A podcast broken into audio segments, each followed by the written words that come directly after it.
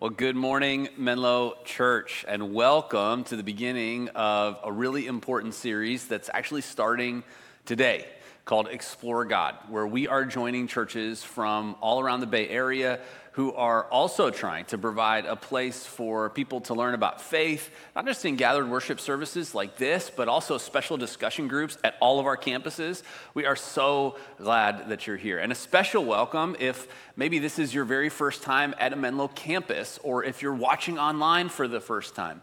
I hope whoever invited you, if you came with someone, also promised you brunch after this, maybe uh, time to be able to go hang out and have a conversation about their own faith experience and how they've understood church. may be the same for you as well. But before we get started, I'm going to pray for us. And if you've never been here before or you've never heard me speak, before I speak, I pray kneeling. And the reason that I do that is because the framework in the Bible is that when we humble ourselves, God meets us uniquely there.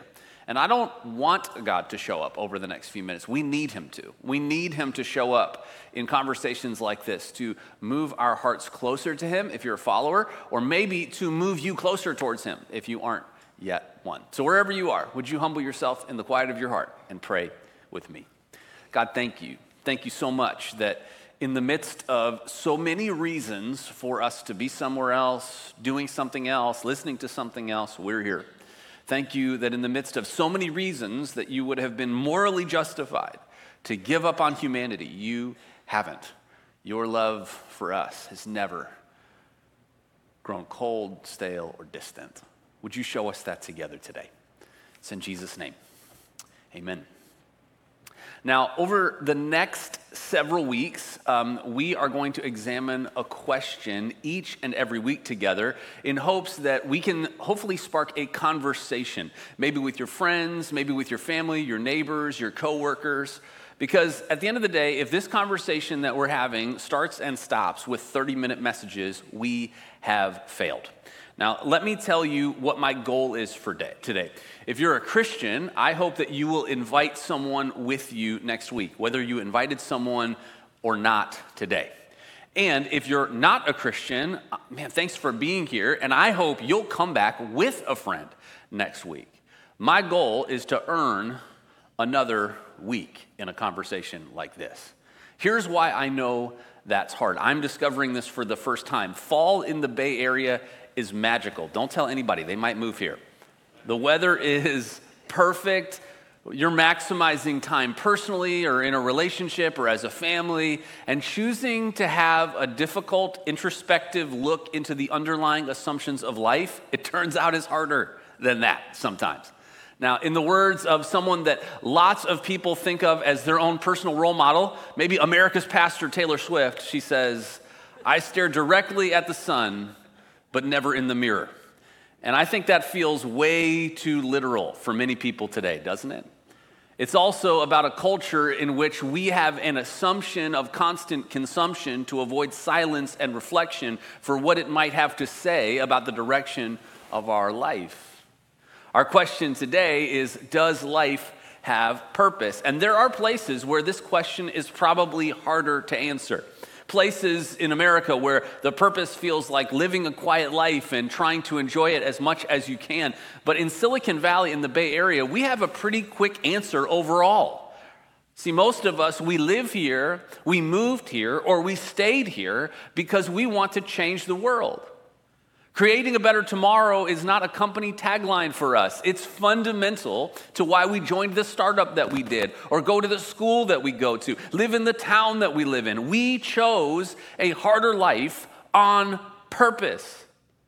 Somewhere along the way, you sensed that things weren't the way they were supposed to be.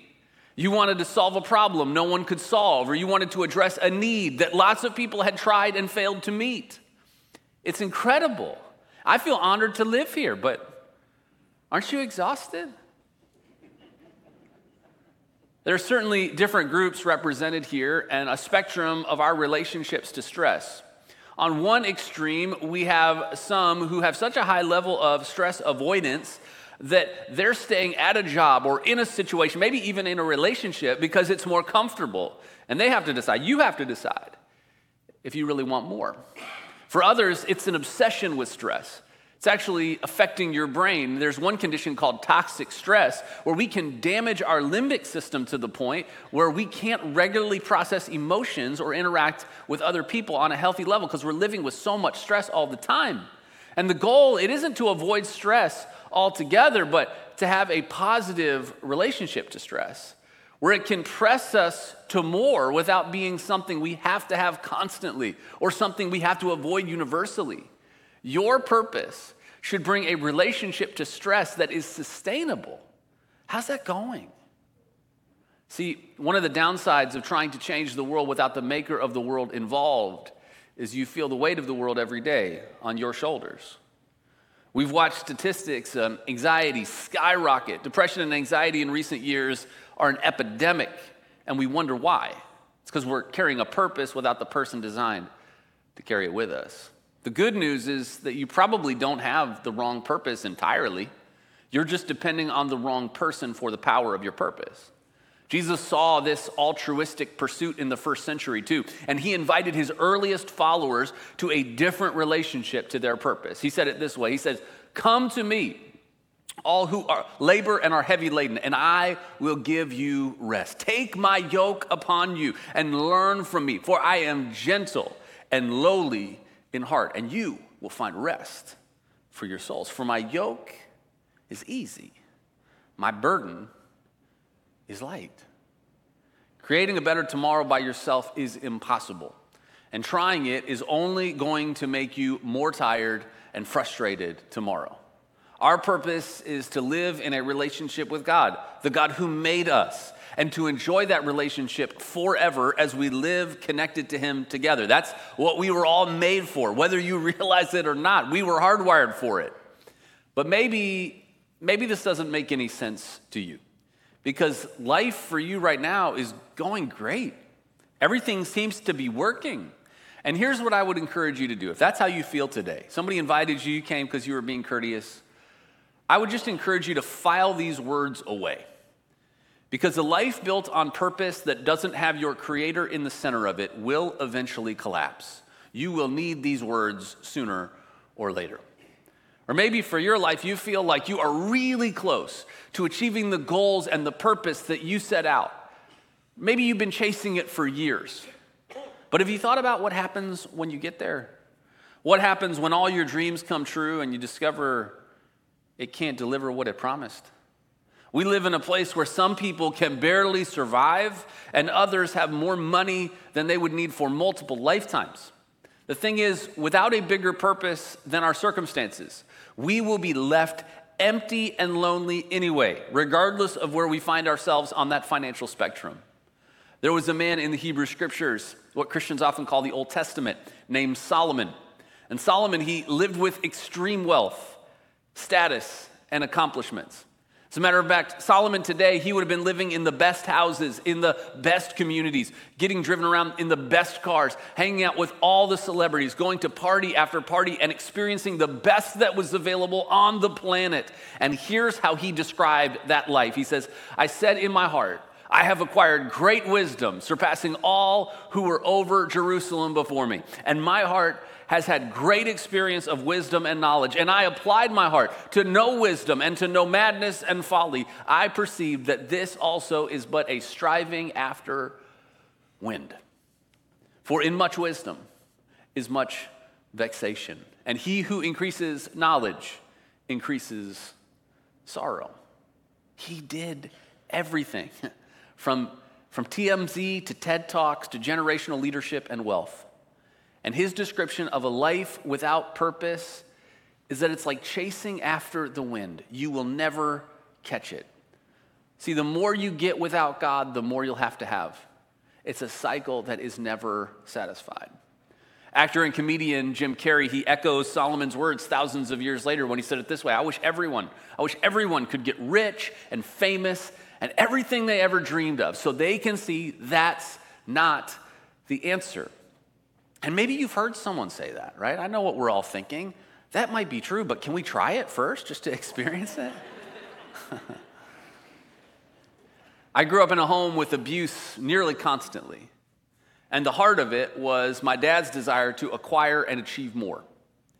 He had been abandoned by his Hollywood starlet mother at birth, and he would spend his entire life trying to make sure he was wanted by others and seen as successful. The hole inside of him would not be filled with status or stuff. Sure, the next promotion or possession would serve as a temporary dopamine hit, but the older he got, the shorter those upgrades satisfied.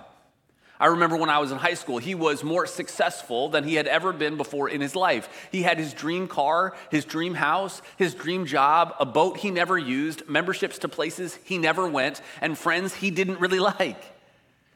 See, if our purpose is something that wasn't given to us by God, it can be taken away by the circumstances of our lives. And unfortunately, that's exactly what happened to my dad. And it's grace that God would let that happen to you too. That you might realize you're more than stuff, you're more than status. God's given you a soul designed to be with Him forever. For a long time, we've been conditioned to ask the questions that are being presented to us in places like our education or our careers but we were at least exposed historically to other points of view. This was first distorted in our recent memory through social media, where echo chambers have become totally normal. We began to be conditioned only to see things we like, to hear from people we agree with. And the byproduct is that when we find opposing views or we hear opposing viewpoints, they feel ever more foreign to us than they did before. With artificial intelligence, there's something called prompt engineering, where you can help the artificial intelligence tool give you exactly the response that you want to hear. Is that the life that you want? Again, for some of you, this feels totally unnecessary. You're killing it at work, at school, with friends, in relationships, but without God. And without God, the, the pursuit of purpose, it will eventually crush you because you can't do it on your own. And when it does, I'm just here to tell you there is a loving God waiting for you. A pastor who literally wrote a book on this put it this way He says, Without God, life has no purpose. And without purpose, life has no meaning. Without meaning, life has no significance or hope. God shares with his people over and over again that regardless of the cultural measuring stick of success and how far you clear it. At our core, we know there's more we were made for.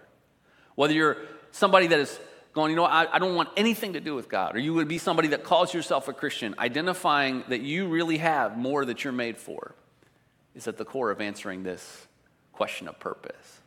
So maybe you're wondering this idea of purpose where I live my life with God forever and try to create a better tomorrow inspired by and in relationship with Him. Isn't that just indoctrination? Aren't I just trying to brainwash you into my way of thinking? Yep, pretty much. But there is a really good reason for that. And I'm hopefully honest enough to just admit it to you. A brilliant Christian, best known for the book series, The Chronicles of Narnia, C.S. Lewis put it this way He said Christianity, if false, is of no importance, and if true, of infinite importance. The only thing it cannot be is moderately important. We have convinced ourselves that we can simply be respectful to one another. And my choice is to either be a Christian or, or maybe choose another religion. They're all the same, right? Or maybe choose nothing Nones, this religiously disaffiliated group, after all, is the fastest growing religious group in America anyway, right? Does it matter? It absolutely matters. We are all people of faith. Maybe you're like, I'm not, I'm not a follower of Jesus. No, no, that's not what I said. We are all people of faith. Maybe your faith isn't in God, but you have faith. The bigger thing about our faith, regardless of where, who, or what we place it in, is that living with our faith as a filter becomes what's called a worldview, which all of us also have. We all have worldviews. So, how do you view the world?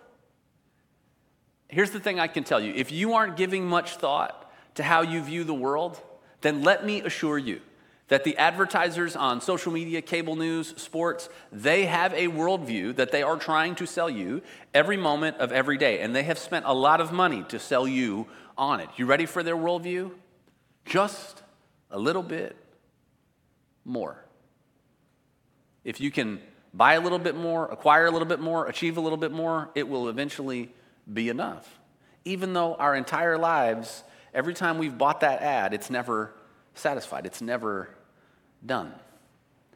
Remember that guy Solomon?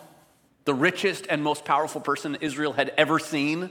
He offers us another helpful and challenging perspective. He says, Then I saw that all toil and all skill in work come from a man's envy of his neighbor. This also is vanity and a striving after wind. The fool folds his hands and eats his own flesh. Better is a handful of quietness than two hands full of toil and a striving after the wind. If we really look at our own lives, can't that be a frightening warning to all of us? Spending all of our days to acquire things we don't need, to impress people we don't like, for a life we aren't enjoying. That's the game. Doesn't that seem like a purpose maybe we should look at a little closer? Instead, this idea of inner peace fueled by God, not greed, that's worth considering. If that's possible for us, if we can experience that, even in this world, isn't it worth thinking about? But that worldview that we're constantly scrolling, swiping, and sitting through, it's very tempting. It seems very alluring. The idea behind it is something called cultural pluralism, which is actually really helpful. Cultural pluralism says that we have a right to believe different things, which as a Christian, I am in huge favor of all of us having this personal choice to believe all of this or not. It's entirely up to you. I have no interest in twisting your arm, and neither does God, to believe something you don't want to believe. But a subtle shift has taken place that we should take note of. If cultural pluralism is the idea that you have the right to believe, we have moved to metaphysical pluralism, which says your belief is right regardless of what it is. The problem is that this isn't logically possible. We have competing worldviews. As we'll get into in just future weeks of this series, most of us, we just don't do a lot of examining of this underlying set of assumptions we make in our life. Everybody's right. Do you believe it? Oh, sure. It's right for you if you believe it. That's a nonsensical statement. On the topic of eternity and God, objective reality exists, and we will be held accountable for it. I had a friend in college named Billy. Billy was energetic, fun, and a great person to hang out with. It seemed like overnight his energy level plummeted. He was living in constant pain. I remember the medical path that he started down, and it was what some of you have experienced through hardship and pain and difficulty, trying things that you'd never thought you'd had to. Billy went in for test after test, and when they finally diagnosed him, they began an aggressive form of treatment handfuls of medication and therapies to try and treat the underlying condition that his body was fighting, and none of them worked. For a few weeks, it seemed like he was going to lose the fight. He went to a specialist to get a second opinion as everything was falling apart, and the specialist gave him a different diagnosis.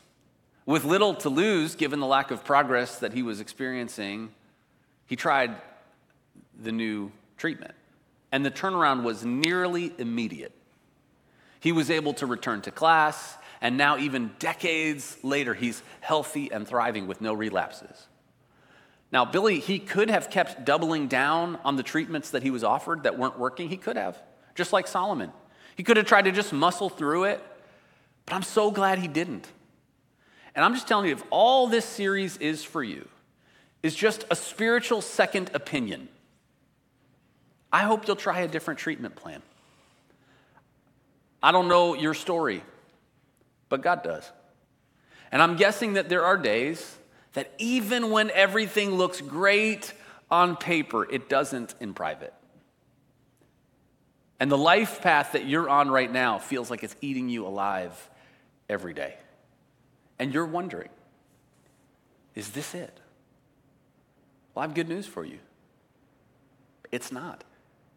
And I believe that God has written that truth on your heart. That at your core, I think you know that there's more you were made for. That even the greatest things in life, the things that seem like they are worth putting all the chips of your life investment into, I'm telling you, they will never measure up, just like Solomon's been talking about. It's chasing after the wind. Many of you have been journeying with my family over the course of this year, and a tragedy that we have been living through with the loss of my brother James. James grew up in the same abusive home that I did, and because of that, at age 16, he left home for 15 years. We thought he died. After 15 years and a set of God designed miracles, he was released from a lifetime sentence in prison and re entered our family's life. My brother had become a survivor at a very young age out of necessity. And one of his coping mechanisms was partying and drugs. As our relationship became closer in the last few years of his life and my mom's life, we would have long conversations about what he wanted to do with the rest of his life and the role that God had already played in keeping him alive and the future that was in front of him if he took it.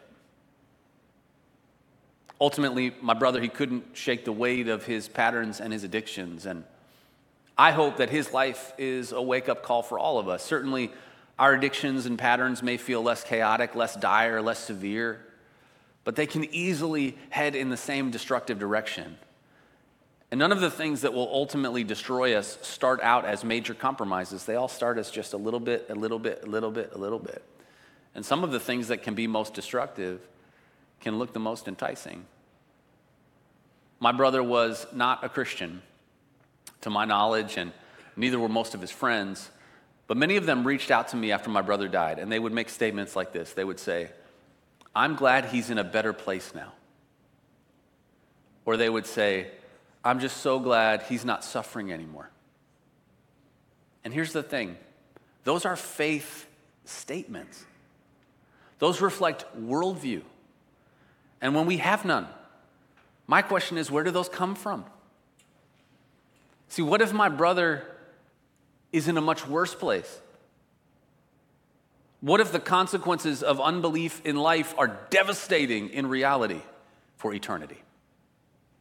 If that's true, not just for my brother, but for you, for me, isn't that worth a spiritual second opinion?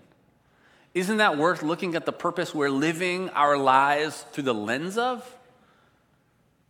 That's worth a second opinion about our life, the direction that we're choosing. And I know that it's not popular, but popular opinion's not working anyway. So maybe it's worth re examining that too. One of my brother's very favorite bands was the band The Grateful Dead. And an ironic lyric that was one of his favorites was this He said, Since it cost a lot to win and even more to lose, you and me bound to spend some time wondering what to choose. We all have a choice. For whom will we live? And what purpose does that choice reveal? We're being told that you can choose to just not live for someone, not live for a purpose, but that's not true. The question is who will you live for? What purpose will you live for? Are you feeding the wrong symptoms, the wrong appetites in your life? Are you chasing the wrong prizes in front of you for your life? I hope that this series can be a beacon that calls you back to your Creator and an invitation to a relationship you don't have to earn because it's being offered. You couldn't earn it even if you wanted to. We all have a choice. As we think about the rest of this series, um, I want to be really upfront with you about something. The more total freedom you declare for yourself, the more you have to be able to do everything your way with no restrictions and no perceived consequences, the less purpose you will experience. And the more purpose from God that you embrace, the more God given parameters and restrictions that you will welcome into your life for the difference between total freedom and true freedom. Total freedom will destroy you, true freedom will help you experience abundant life now and forever. There's a Greek myth that centers around Sisyphus, the king and founder of Ephyra, and he was punished for repeated treachery and deceit. He cheated death twice. You know what his punishment was? He was forced to roll a huge boulder up a hill every day to have it roll down and start again the next day. as tragic as that sounds, let me paint a picture for you. Imagine a scenario where instead of a boulder, you have a project that you're pushing up the hill of miscommunication, bad programming, stiff competition, only to have that project or product immediately lose relevancy the moment that it's shipped. You have plaques hanging on your wall, you have things sitting on your bookcase reminding you of accolades and accomplishments that no one uses anymore. And even if that's not true for you, it's not true for you yet. Because when our purpose is disconnected from the person who gives it to us, we will eventually be crushed by it. Just like we learned from Solomon, when our purpose has to originate and end in ourselves, we are chasing wind that we will never catch. And even if we did, we wouldn't know what to do with it if we got it. It's the dog chasing the car. In this series, we will explore the purpose that we were made for with a God we can actually know and have a relationship with. Total freedom, a life without limits, it will be seen as what it is just another version of Sisyphus, but true freedom. Freedom to our purpose, freedom to the relationship that you were made to experience forever. It's worth everything. It's worth reordering our entire life for because it's not just about a few cycles around the sun. It's about forever. The newest version of Solomon's dilemma is something that we see when people in Silicon Valley reach a certain age and net worth. Their goal goes from disrupting dilemmas in startups to disrupting the dilemma of death. They see where they're going to end up, and they start moving more and more of their money to hacking death because this problem will eventually catch up with all of us. I've got good news for you. There is a way to disrupt death, and it is extremely expensive, but it's already been paid for. The way to disrupt death, to live forever, and to live that way with the God who made you and loves you. That's what we're talking about over the course of this series. I'm to pray for you, and I'm to pray that you come back, that we get to keep talking about it. Maybe for you that you join a discussion group with other people who are having similar conversations. Maybe that you're to invite somebody with you next week. Because I'm telling you, there will always be a centrifugal force in church world for us to ask questions that no one else is asking, to look into what we want, and to forget about the people. If you're a follower of Jesus, to forget about the fields white with harvest that Jesus tells us are all around us. We live in a community where 93% of the people around us have no faith at all. And I would argue they actually have a very, very strong faith. it's just not in God. And that faith is crushing them. And God's made you a missionary. If you're a follower of Jesus, I'm guessing that you did not move to the Bay Area to become a missionary, but God has you in the Bay Area to be a missionary. It's not a choice, it's calling. It's a part of living out our purpose that other people might come to know and grow in this vibrant relationship with Jesus. That when they go to work and when they go to school and when they experience relationship, they could see that there's hope, even in the midst of the hurts around them. I believe that God may be placing someone on your head or heart right now, whether you're a Christian or not, somebody that should be sitting next to you next week. I'm going to pray for them right now. Would you pray with me? God, we are so thankful. We're so thankful that we get to have conversations like this. That in the midst of so many competing challenges and competing priorities and competing challenge uh, things that are literally in front of us today, this week, that you love us, that you have a plan for us, that there's a way for us to walk closer with you. God, I pray for the people that are in this room right now that they don't have a relationship with you. I pray that today is just one more conversation where you're pulling them to yourself. You're showing them this overwhelming love that you have for them and this incredible act of generosity and sacrifice of sending your son to live a perfect life and to die in their place. And God, I pray for the people who aren't in this room yet, for people who aren't at our campuses yet, for people who weren't watching online yet. God, we didn't, we didn't add another service at Menlo so that our people could be more comfortable, get a little bit more room in the seats. We added it so that, God, you could move in our heart, so that we could invite people, so that more people could know you, so that the Bay Area could look more like your kingdom than this kingdom, more like the hope of heaven than the hurts and pains of this world. God, move us, stir us, give us the courage, give us the compassion to be able to see this need and to step into it together. God, we give all of this to you. It's in Jesus' name. Amen.